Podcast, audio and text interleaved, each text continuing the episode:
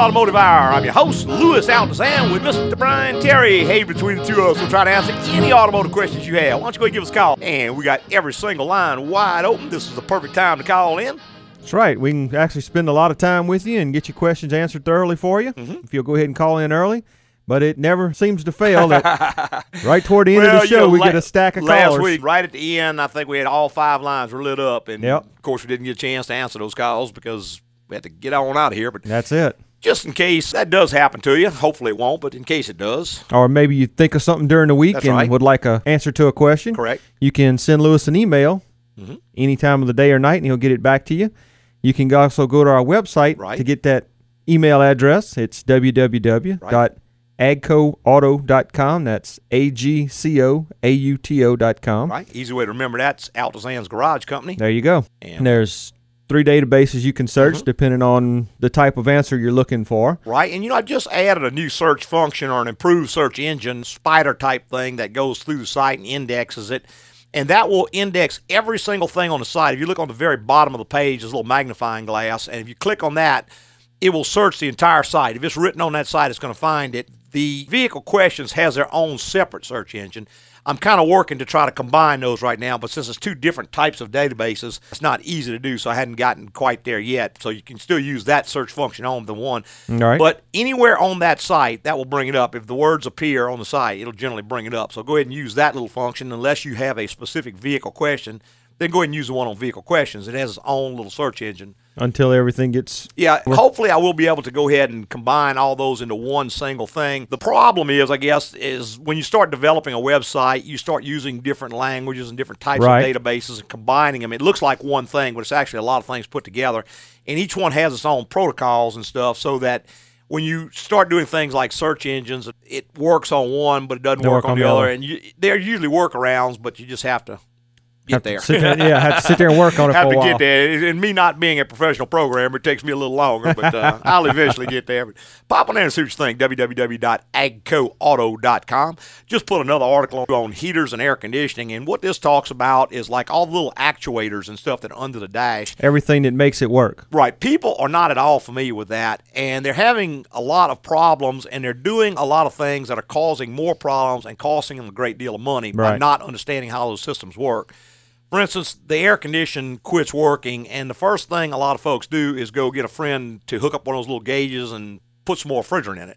That is the absolute worst possible thing you could do because now not only do you still have a blend door actuator that's bad, so it's still not cooling, you just ruined the compressor. Exactly, So because you the just add- you added fourteen hundred dollars to an already expensive repair Right. bill by doing the wrong and thing. Some of those actuators, you actually have to take the entire dash out of a vehicle, You do. all the way down to the firewall S- to those some actuators. of them not. Some of them we're able to get in repair. But the point mm-hmm. is, it's bad enough to fix the real problem. You And don't then- want to waste a whole bunch of money creating a second problem. Exactly. And still have the original problem. Well, the older air conditioners took several pounds, Right. But the new ones are only taking ounces, Right. And so you overcharge, you, know, a couple ounces, you'll have one extra 12 ounces in there, you're going to blow the compressor off the engine and That's not right. fix the problem at all. So you might want to read that article. It's real good. It's all about the actuators and how they work, blend doors, mode doors, recirc doors, all those kind of things. Lots, lots of pictures on there. It's written in real simple layman's terms.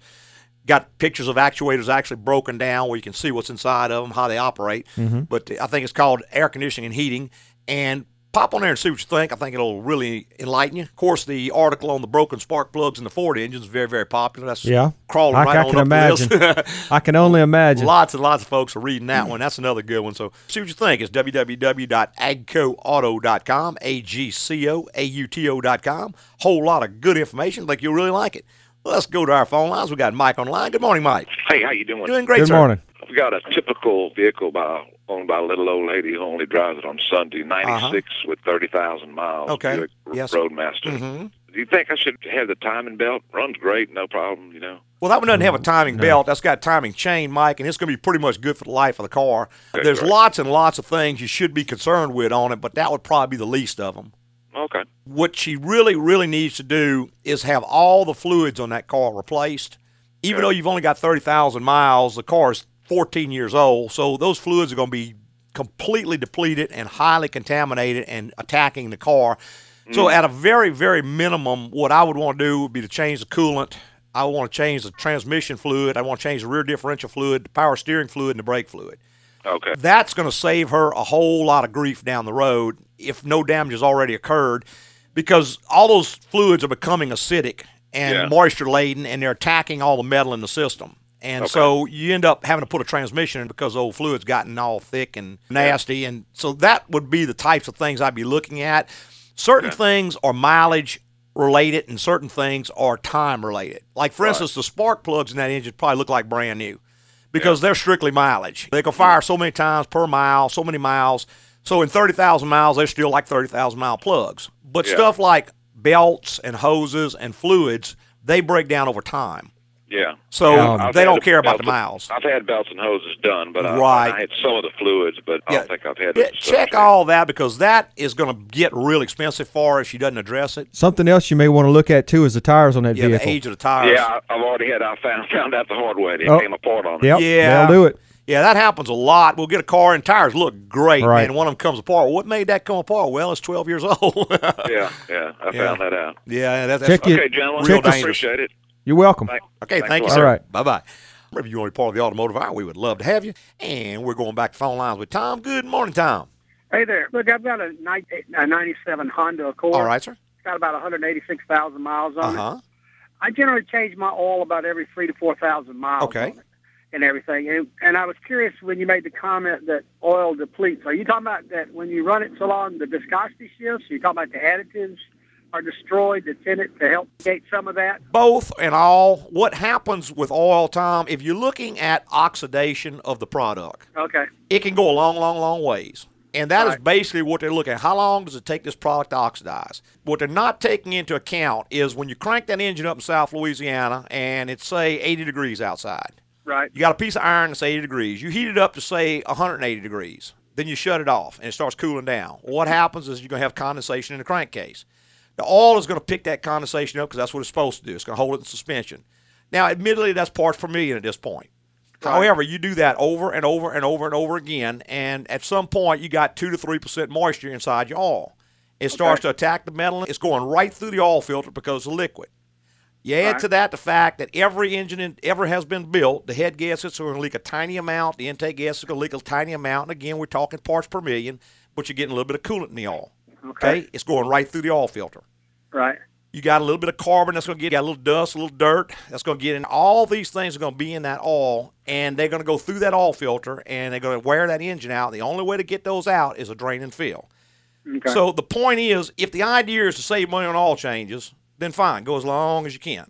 But if the idea is to avoid changing the rear main seal, avoid changing the valve cover gaskets that have got hard and brittle, avoid rebuilding the engine, that kind of stuff, then it's just a whole lot cheaper to change that all more frequently. All right. Thank you. Thank Have you, a great day. Thank you, sir. Bye-bye. Bye.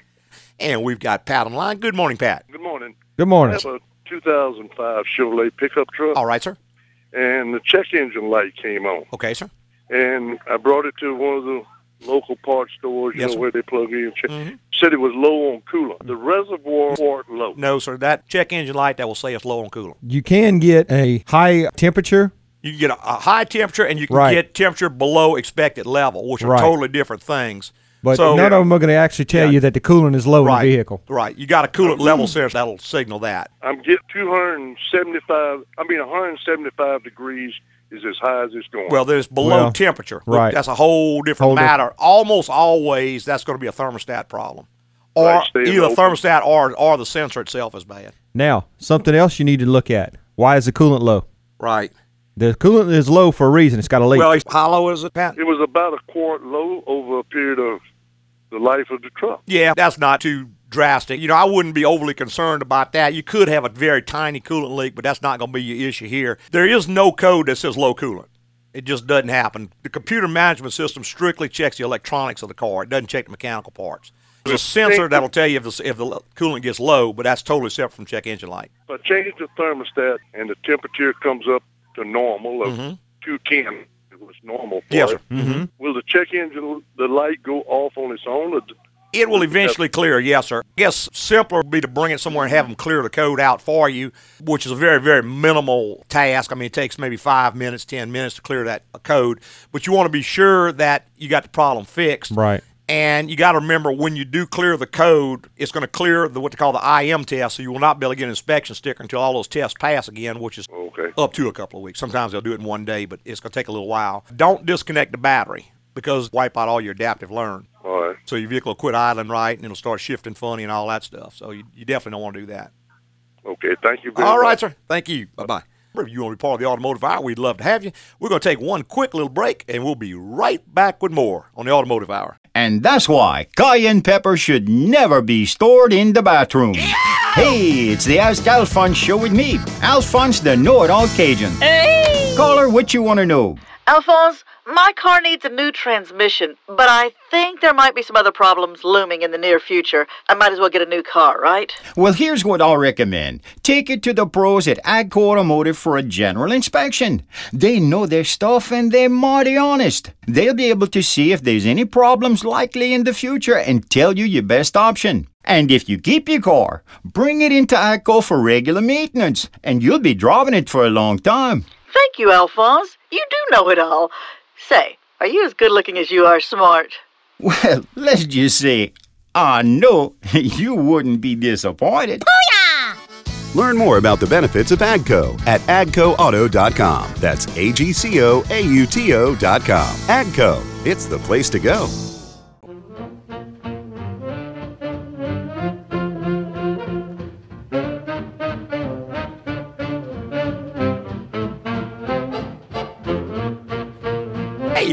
Back. If you just joined us, as the Automotive Hour. I'm your host, Louis Altazan, with Mr. Brian Terry. Hey, between the two of us, we'll try to answer any automotive questions you might have. Why don't you go ahead and just give us a call? We're going back to the phone lines with Bruce. Good morning, Bruce. Good morning. How you doing? Doing Good great, sir.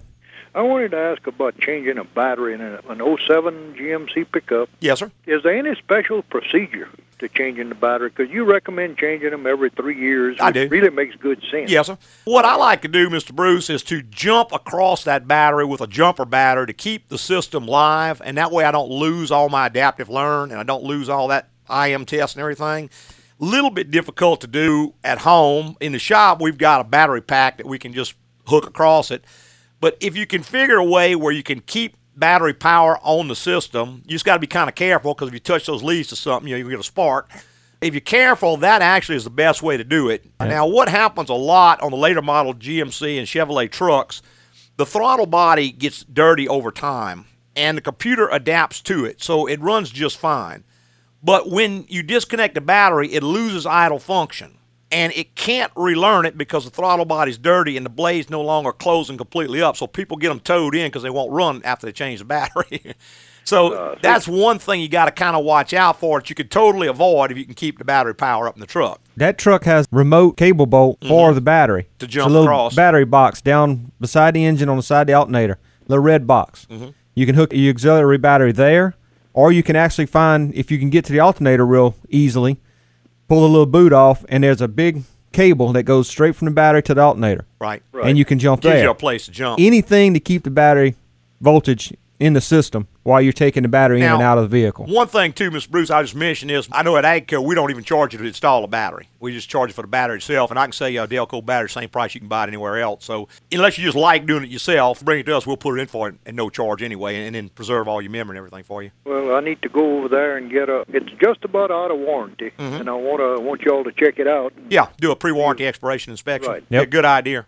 Very good Uh, idea. How long ahead of time do I need to call for that? Tell you what, I would call Monday first thing because we're here all this week. I know we've already got a lot on the books, but we're closed all next week for Thanksgiving break. So call Lane Monday morning first thing, and, and I can get you in next week with no problem. Yeah, well, it, it expires January 31st. Oh, you got some time, Yeah. man. Oh, yeah. As long as you call me three or four days ahead, that's generally good. Oh, okay. All righty? And I might just go ahead and get y'all to change that battery too. Well, it'd be a lot easier, and like I say, it won't cost you any more. All righty. All righty? Good deal. Thanks. All sir. Bye-bye. Thank you. Bye-bye. If you want to be part of the automotive hour, we'd love to have you. And we've got Scotty on the line. Good morning, Scotty. Good morning. Good morning. I got a friend that was a coworker. Uh-huh. He wouldn't have his oil changed. He had Mercedes, Okay. and they claimed that the the company that he brought her to had it done has like an oil pump that they'll put a, a line Yes, sir. inside Mhm. the thing and Suck you know oil out. filter it out. Yes, sir. Mhm. I've seen that done. Do you recommend? He says you could buy a machine like that yourself. You Do can. you recommend those? I don't because that takes a lot of the oil out, but it doesn't get all of it out. And what happens is that the worst contaminants are at the very bottom of the pan, and those are the ones you can't get to. That's where all the sludge is going to collect. Where those came out is the quick lube place. We're having a lot of trouble because they had untrained people stripping drain plugs and leaving drain plugs loose. So, in order to circumvent that, they came out with these little evacuation machines, which are faster and easier for them. Doesn't do you any good, but it just it saves them a problem. But no, I would not ever do that. What I do is run the car until it's up to full temperature and then come back and drain it then, even though it's more inconvenient to do it with the engine hot. But that way all the oil and all is thinned out, it's gonna run out. Take the plug out and let it sit and drip for about 10 minutes if you can. Just let it sit there and drip because that's when all the worst contaminants are coming out. Is right there. The longer it can sit there and drip, that's when all the sludge and everything else is getting out of that engine. Then go ahead and put it back in and come up the right way from there. Great. Thank you. I All was righty. kind of thinking the same thing. Yeah. Thank you, sir. Bye bye. Thank you want to be part of the automotive hour? We'd love to have you. And we've got Charles online. Good morning, Charles. Hi, Louis. Hey, Good man. morning. I've got a 2000 Buick LeSabre. Okay.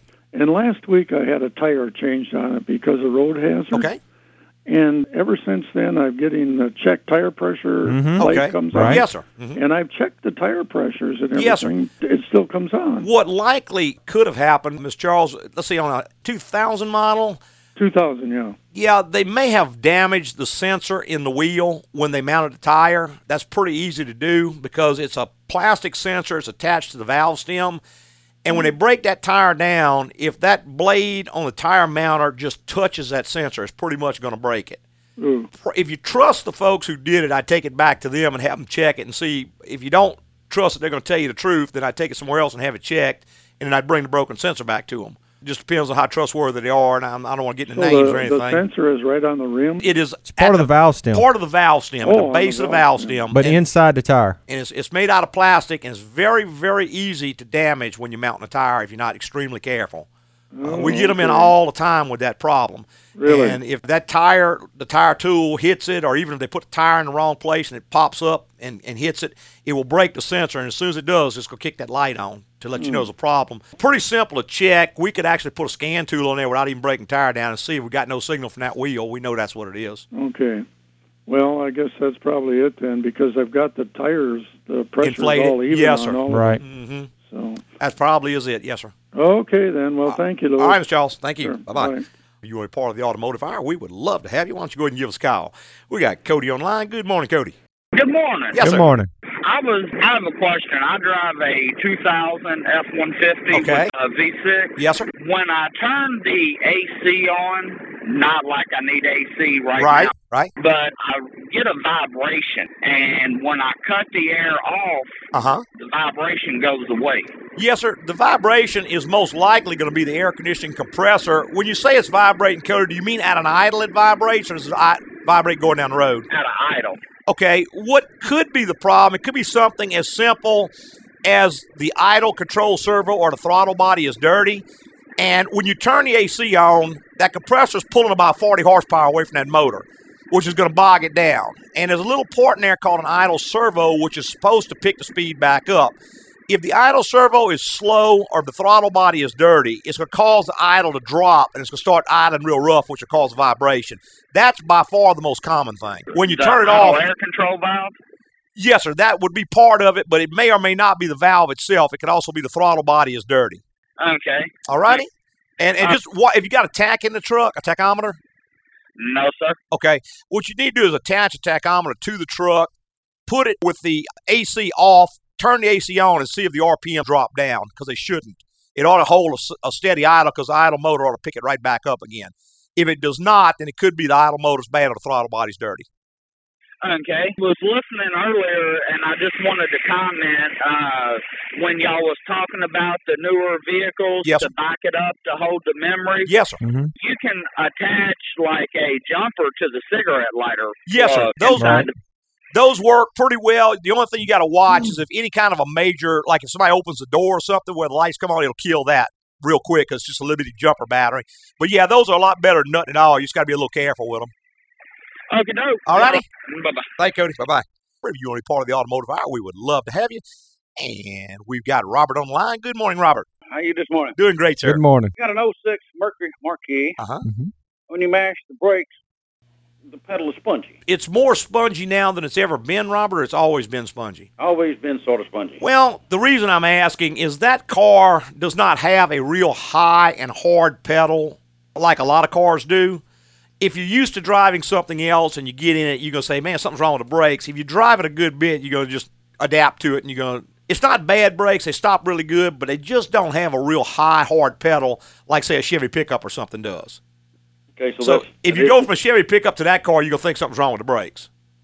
yeah, mobile to that car. Right. What we get a lot is the husband's got a Suburban, the wife's got a Grand Marquis or Crown Vic or Lincoln Town car. Husband jumps in the wife's car and says, man, something's wrong with your brakes. She says, oh, they're fine. They like always been like that. Well, something's wrong with them. So then they bring the car in, you check, and there is nothing wrong.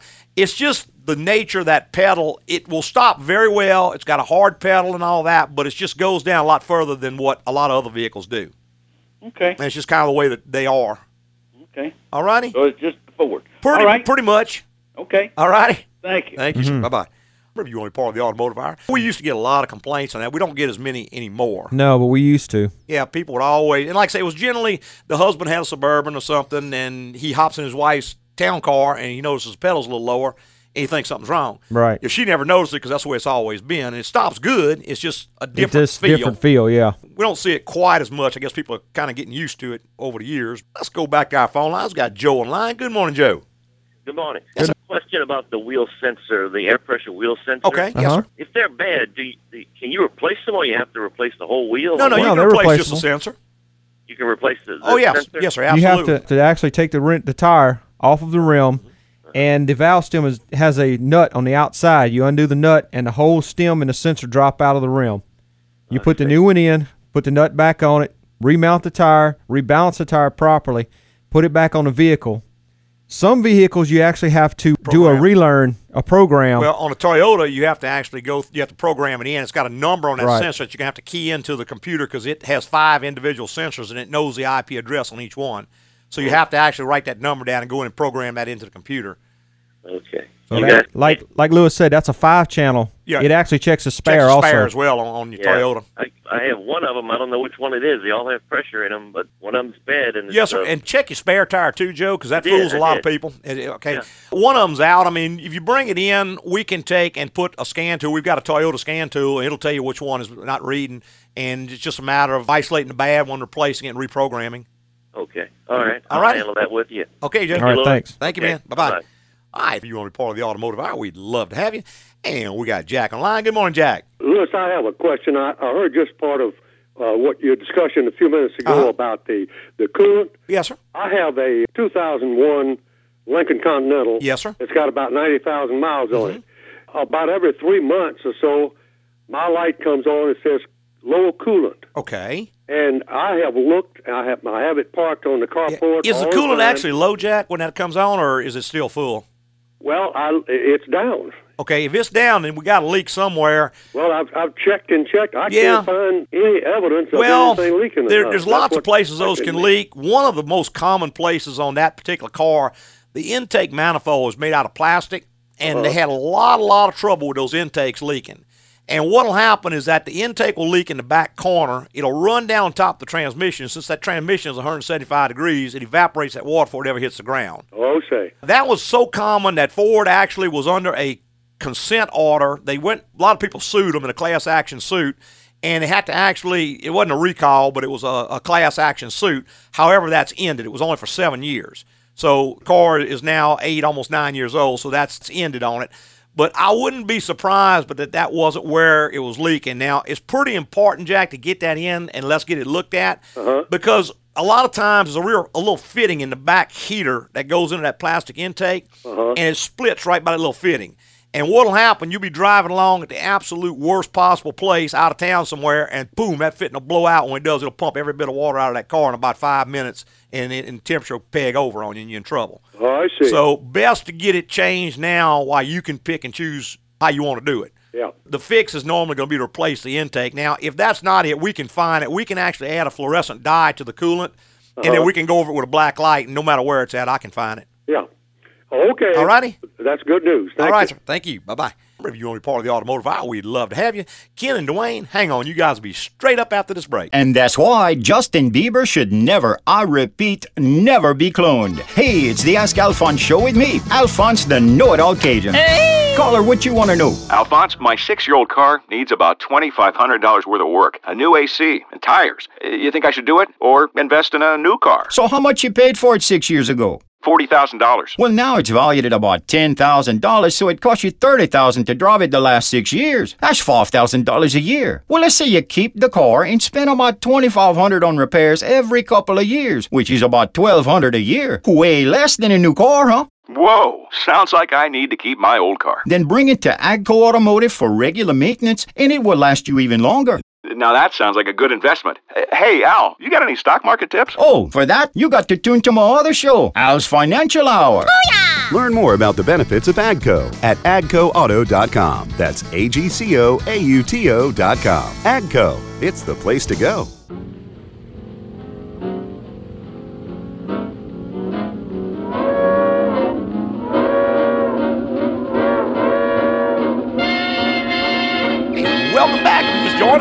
Automotive Hour. I'm your host, Louis Altazan, with Mr. Brian Terry. Hey, between the two of us, we'll try to answer any automotive questions you might have. Why don't you go ahead and just give us a call? And we'll be glad to try to help you out and put you in the right, I was going to say state of mind, but I don't know about that. put you in the right direction. There you go. We got Dwayne online. Good morning, Dwayne. Good morning. How are you doing? Doing gentlemen? great, sir. Good morning. All right, I got an old car, but and a couple of small problems, of which one of y'all y'all probably already answered. It's in, it's a 1988 Honda Accord, Yes, sir. And it has a it does it leaks radiator fluid somewhere. I'm not sure where because I don't find any anywhere. But every I don't know month or so, I'm about a quarter too low. Yeah, see, that's the problem, Dwayne, that people tend to ignore, that you absolutely cannot afford to ignore. When you're losing coolant, a number of things are happening. Not the least problematic is as the coolant runs out, air goes in, and it starts to corrode the inside of that system severely. The worst possible thing you can do is add water to it. So, at very least, if you can't get it fixed immediately, you need to get pre-mixed coolant and put it. Because you start adding water, you dilute all your coolant, your corrosion protection, and you'll end up with a car that can't be fixed. Now, to get to your problem, uh, most of the time on a Honda card, when it's leaking and you can't find it, it's the water pump leaking that's under the timing cover. So you can't see it. Now, what it's going to do is that, that water is going to run down on the inside of the engine block and it's going to evaporate before it ever gets out. Just, I just I had my timing belt changed just recently, and they checked the water pump just for that reason. Okay. And said it was not leaking; it was in great shape. Well, if it's not leaking there, then the other thing I would think of, possibly a freeze plug is leaking on it. If not that, the next step would be something like a head gasket is leaking somewhat, and is you might check and see if you're getting any dripping out of your tailpipe or anything like that. Okay. Uh, car will still run pretty good, although it may overheat at times if we got a head gasket blown on it. But Honda's it's a never kind of ran overheat. It's never overheated either. yeah, it can do it without overheating. No, if it's just leaking from the coolant jacket into the cylinder, you can lose a fair amount of water over time, and it'll be the devil to find. The only other thing I can think of would be one of the core plugs rusted out slightly, and the water is just wicking out on the side of the engine block and evaporating before it hits the ground. Right. The way that I would go about trying to find that, first do a pressure test. If we couldn't find with a pressure test, we put fluorescent dye in the coolant, and that way we could see where it was coming out because it would leave a trace. You, know, you could find with a black light. Okay. This the, the second thing I had is uh, when I'm sitting at idle, Mm-hmm. uh, it will sit there and kind of bob up and down, boom, boom, and it doesn't go high and low. I mean, real high. Yes, sir. Instead of going at say at thousand RPMs, it drops down to 800 up to 1200. Right, right. That was kind of a Honda thing. They used to do that good bit back then. There was several things that could cause it. Any type of vacuum leak can cause that problem. Also, there's a little set screw on the side of the throttle body that looks like an idle adjustment, but it's not. If anybody ever fooled with that, that will make it do that real bad. That little set screw is strictly there to keep the throttle blade from closing all the way and sticking. And it's supposed to be cracked very slightly to prevent that, but it's not an idle adjustment at all. If that Okay. idle adjustment is opened up, what will happen is that you're getting too much unmetered air through the throttle body, so it's going to speed up, and as soon as PCM sees it, the idle valve is going to shut it back, so it's going to surge up and down, up and down, up and down. So I would probably start with checking that, see if you can clean the throttle body, back that little valve, that little screw back all the way out, and then just barely, barely into it, just barely cracks that throttle blade. After you do that, disconnect the battery, let it die down, and then you got to relearn the idle on it. Okay. What, what that means is you're going to have to put it, let it sit there and idle on its own first for about a minute, then put it in drive, let it idle for about a minute, then turn the AC on, let it idle for about a minute, and then drive it down the road for a minute or two. And after that, it'll relearn its idle, and that will probably fix it. If not, then you got a vacuum leak somewhere in it. Gotcha. Well, thank you very much, Phil. All right. Appreciate it. Okay, Dwayne. Bye bye. Bye bye. All right, if you want to be part of the automotive hour, we'd love to have you.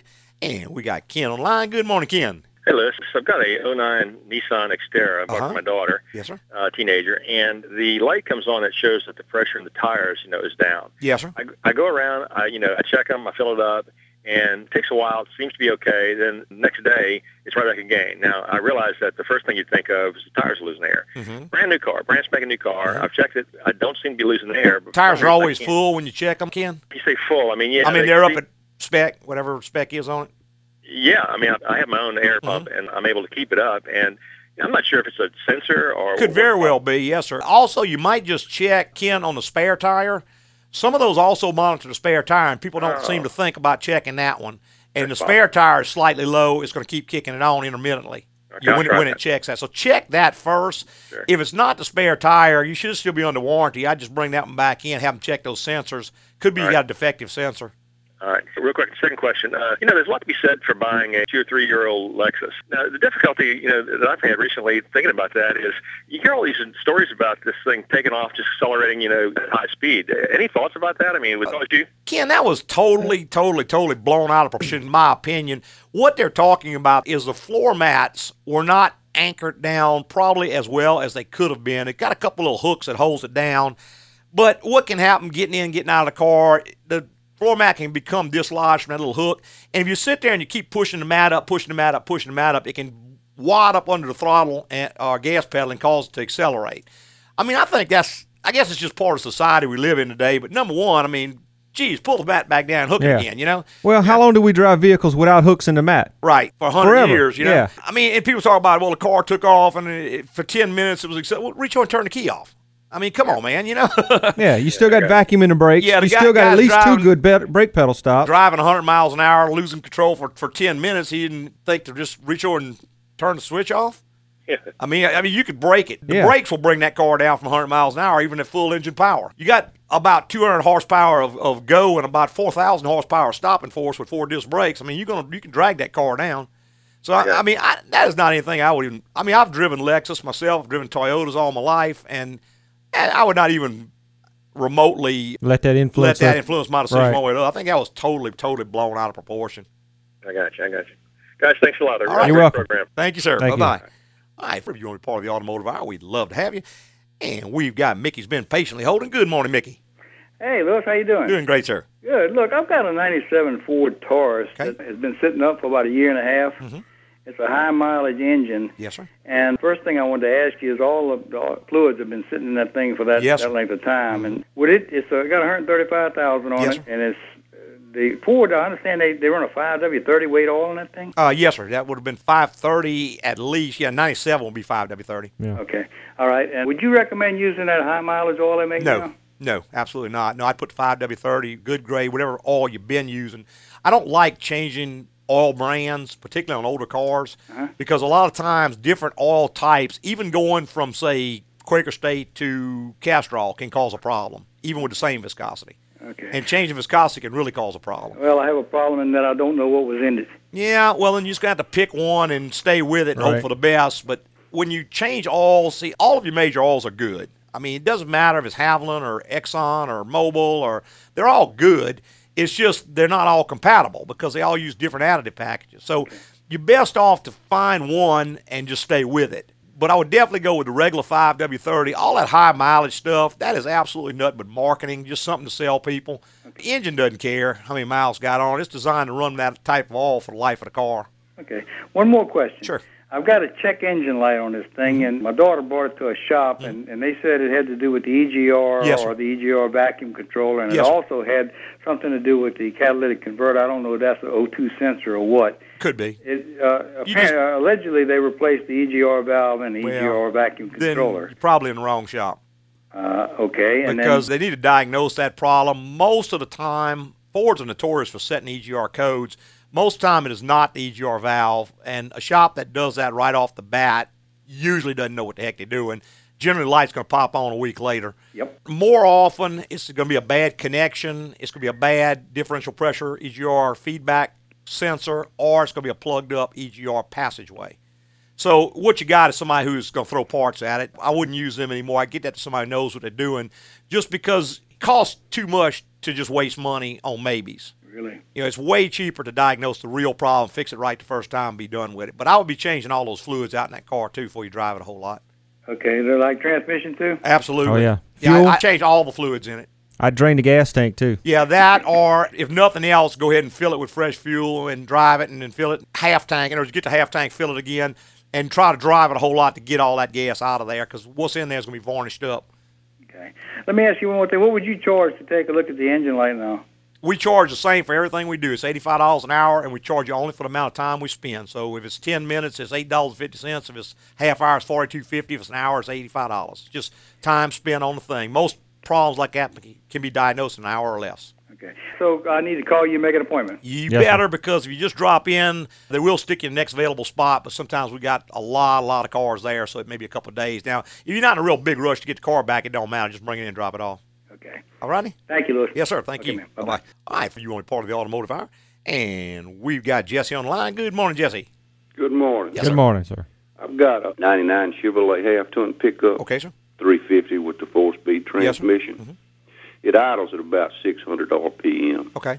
But every now and then, the idle will go up to a thousand, Yes, sir. and it'll just idle along at 30 miles an hour. Yes, sir. Yes, sir. That was pretty common back in that era. That was probably old throttle body engine. Uh, 99? 99 No, that was the Vortec. Vortec. Okay. That's the Vortec. They had a lot of idle concerns back around that time for some reason. Chevrolet actually updated their software several Yeah. times to try to fix that problem. I'm not sure they ever got it 100%, but for some reason it idles fine for five or six, ten years, and all of a sudden it starts idling up. Mm-hmm. And- well, it only it does it every every now and Yeah, I then. know, I know, and and I'm not sure Chevrolet even knows why they do that. The first fix that I would do, I would look at and make sure that everything's working okay. You know, you don't have any vacuum leaks or anything like that. I'd probably mm-hmm. clean the throttle body. Go ahead and mm-hmm. flash the computer to the latest and greatest update, and see if that doesn't take care of it. But I have chased that problem before, and it's kind of weird. They idle fine for the first hundred thousand miles, and all of a sudden they start idling up, and you just can't get them down after that. Right? Is it anything to worry about? Not a big problem, especially on a standard transmission. If it was automatic, you'd have to worry because it'd be slamming in the gear. But with a standard, it's not a big deal. Well, it's an automatic, but it, it doesn't uh, slam the gear. Okay, yeah, I mean, I would probably bring it in. Let's flash the computer and clean the throttle body. That doesn't cost a whole lot. May very well fix your problem. Needs doing anyway.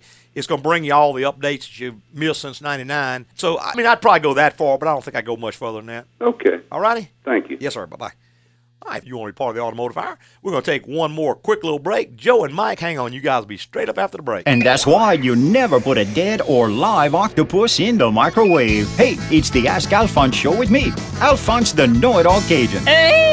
Caller, what you want to know? Alphonse, my old truck needs some repairs. Or should I buy a new one to save money? Well, let me get out my calculator here. Let's say a new truck costs about $35,000 plus $3,500 or so in taxes, then higher insurance. And you know, in about three years, the value is going to drop to about 15,000. That's $8,000 a year just to drive it. Wow, I've never thought of it like that. I suggest taking it to Agco Automotive for a general inspection to see if your old truck is worth keeping, which I think it is. And if so, keep bringing it to Agco for regular maintenance, and you'll be able to drive it for a whole lot longer. And I can spend money on other things like my beautiful wife. I'm assuming she's right there in the room with you, huh? Alphonse, you do know it all, don't you? Learn more about the benefits of AGCO at agcoauto.com. That's A G C O A U T O.com. AGCO, it's the place to go.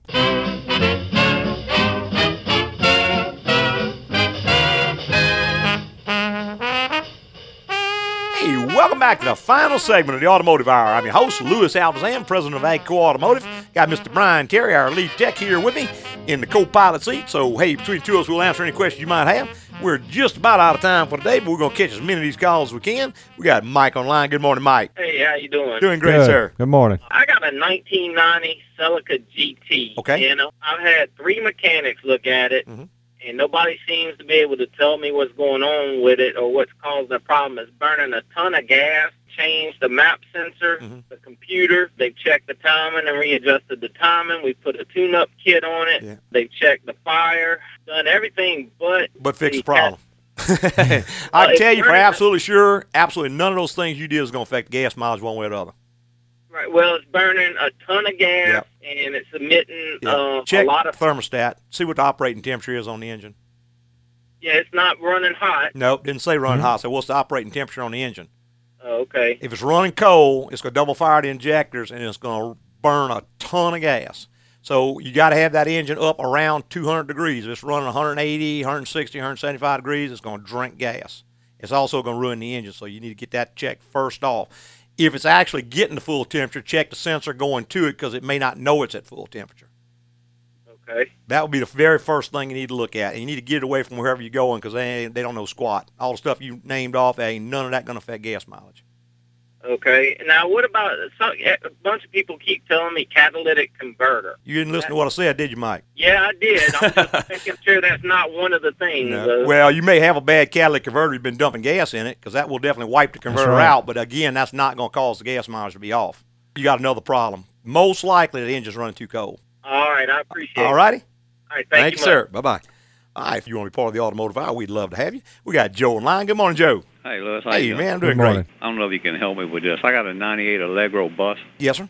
My speedometer the other day, I was coming back from a trip and it started just bouncing back and forth, erratic. Okay. Joe, what year model is it? The 98 98. diesel. It probably has an electronic speedometer in that thing, I would think, on a 98. Mm-hmm. Most likely, the control head in the speedometer is bad. It's got a little servo motor that actually runs that control head. Mm-hmm. I would suspect probably the control head is bad. One way to kind of sort of verify that, try your cruise control and see if the cruise still works. I never tried it. Yeah, try the cruise. If the cruise will engage and lock in, then you know your sensor and all is probably okay. Right. Okay. And if the cruise still works, then chances are it's speedometer head. If the cruise does not work, more likely it's going to be the sensor or something feeding into it. Okay. But it's going to be one of those two. And like I said, those speedometers can actually be rebuilt on there, Joe. What you'd have to do is to pull it out and send it off to one of the places that rebuild them, and they would repair that for you and send it back, and you could put it back in. It's not, not a real tough job. Do what? It's not a real tough job. Pull it out? Yes, sir.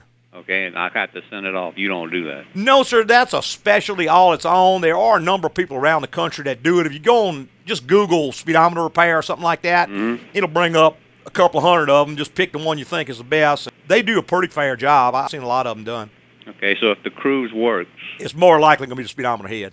okay. All righty? Thank you. All right, Joe. Um, Bye bye. All right, I want to tell everybody how much I appreciate them listening this morning. You know, just in case something does occur to you during the week and you didn't get a chance to get your call That's answered. right. You can always visit our website. It's www.agcoauto.com. That's A G C O A U T O. Easy to remember that. It's Altazan's Garage Company. Right.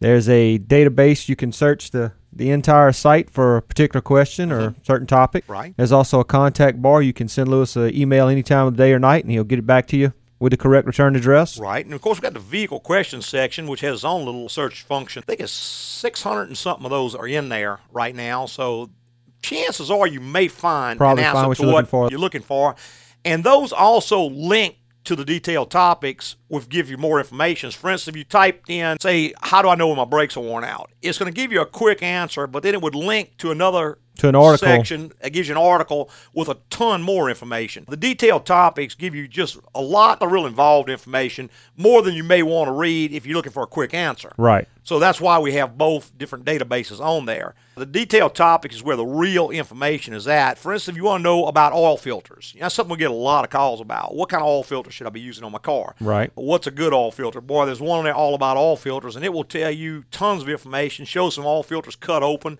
shows you why we recommend the original equipment filter. It has a picture of a big name brand filter in there that's cut open. You can real easily see the differences right there with your own eyes. So that's one of them. Of course, there's many, many on there. There's articles on transmission service, proper transmission service, the difference between a flush, why you don't want a flush, why you want a proper transmission service. Mm-hmm. There's articles on oil changes, why you don't want to go five, six, seven thousand miles on oil change. Right. Everything that's involved in an oil change. I also just put one, I just updated one, and it's called Run to Fail. And that's the maintenance program that a lot of folks are following where they just drive the car until it fails. Until it quits running. and why that just costs you so much more money than a good preventive maintenance program. That's, that's an excellent article to right. read. One of the things I put on there is a photograph of a junkyard. As far as your eye can see, cars just strung out, and a lot of them are fairly late model cars and they hadn't been wrecked. Right. But there's just hundreds and hundreds and hundreds of cars sitting there in a junkyard. These are cars that folks paid 10, 20, 30, 40,000 dollars for Right. that are now sitting in a junkyard that could be getting them down the road. And the difference is just a total lack of maintenance. A lot of these problems they actually brought on themselves by not maintaining the car. Exactly. So pop on there and see what you think. www.agcoauto.com. I think you'll really like it. We're going to get on out of here. I hope everybody enjoyed the show today. Very, very much. And just want to let everybody know that preceding was opinion based on our experience in the automotive industry. Have a great weekend.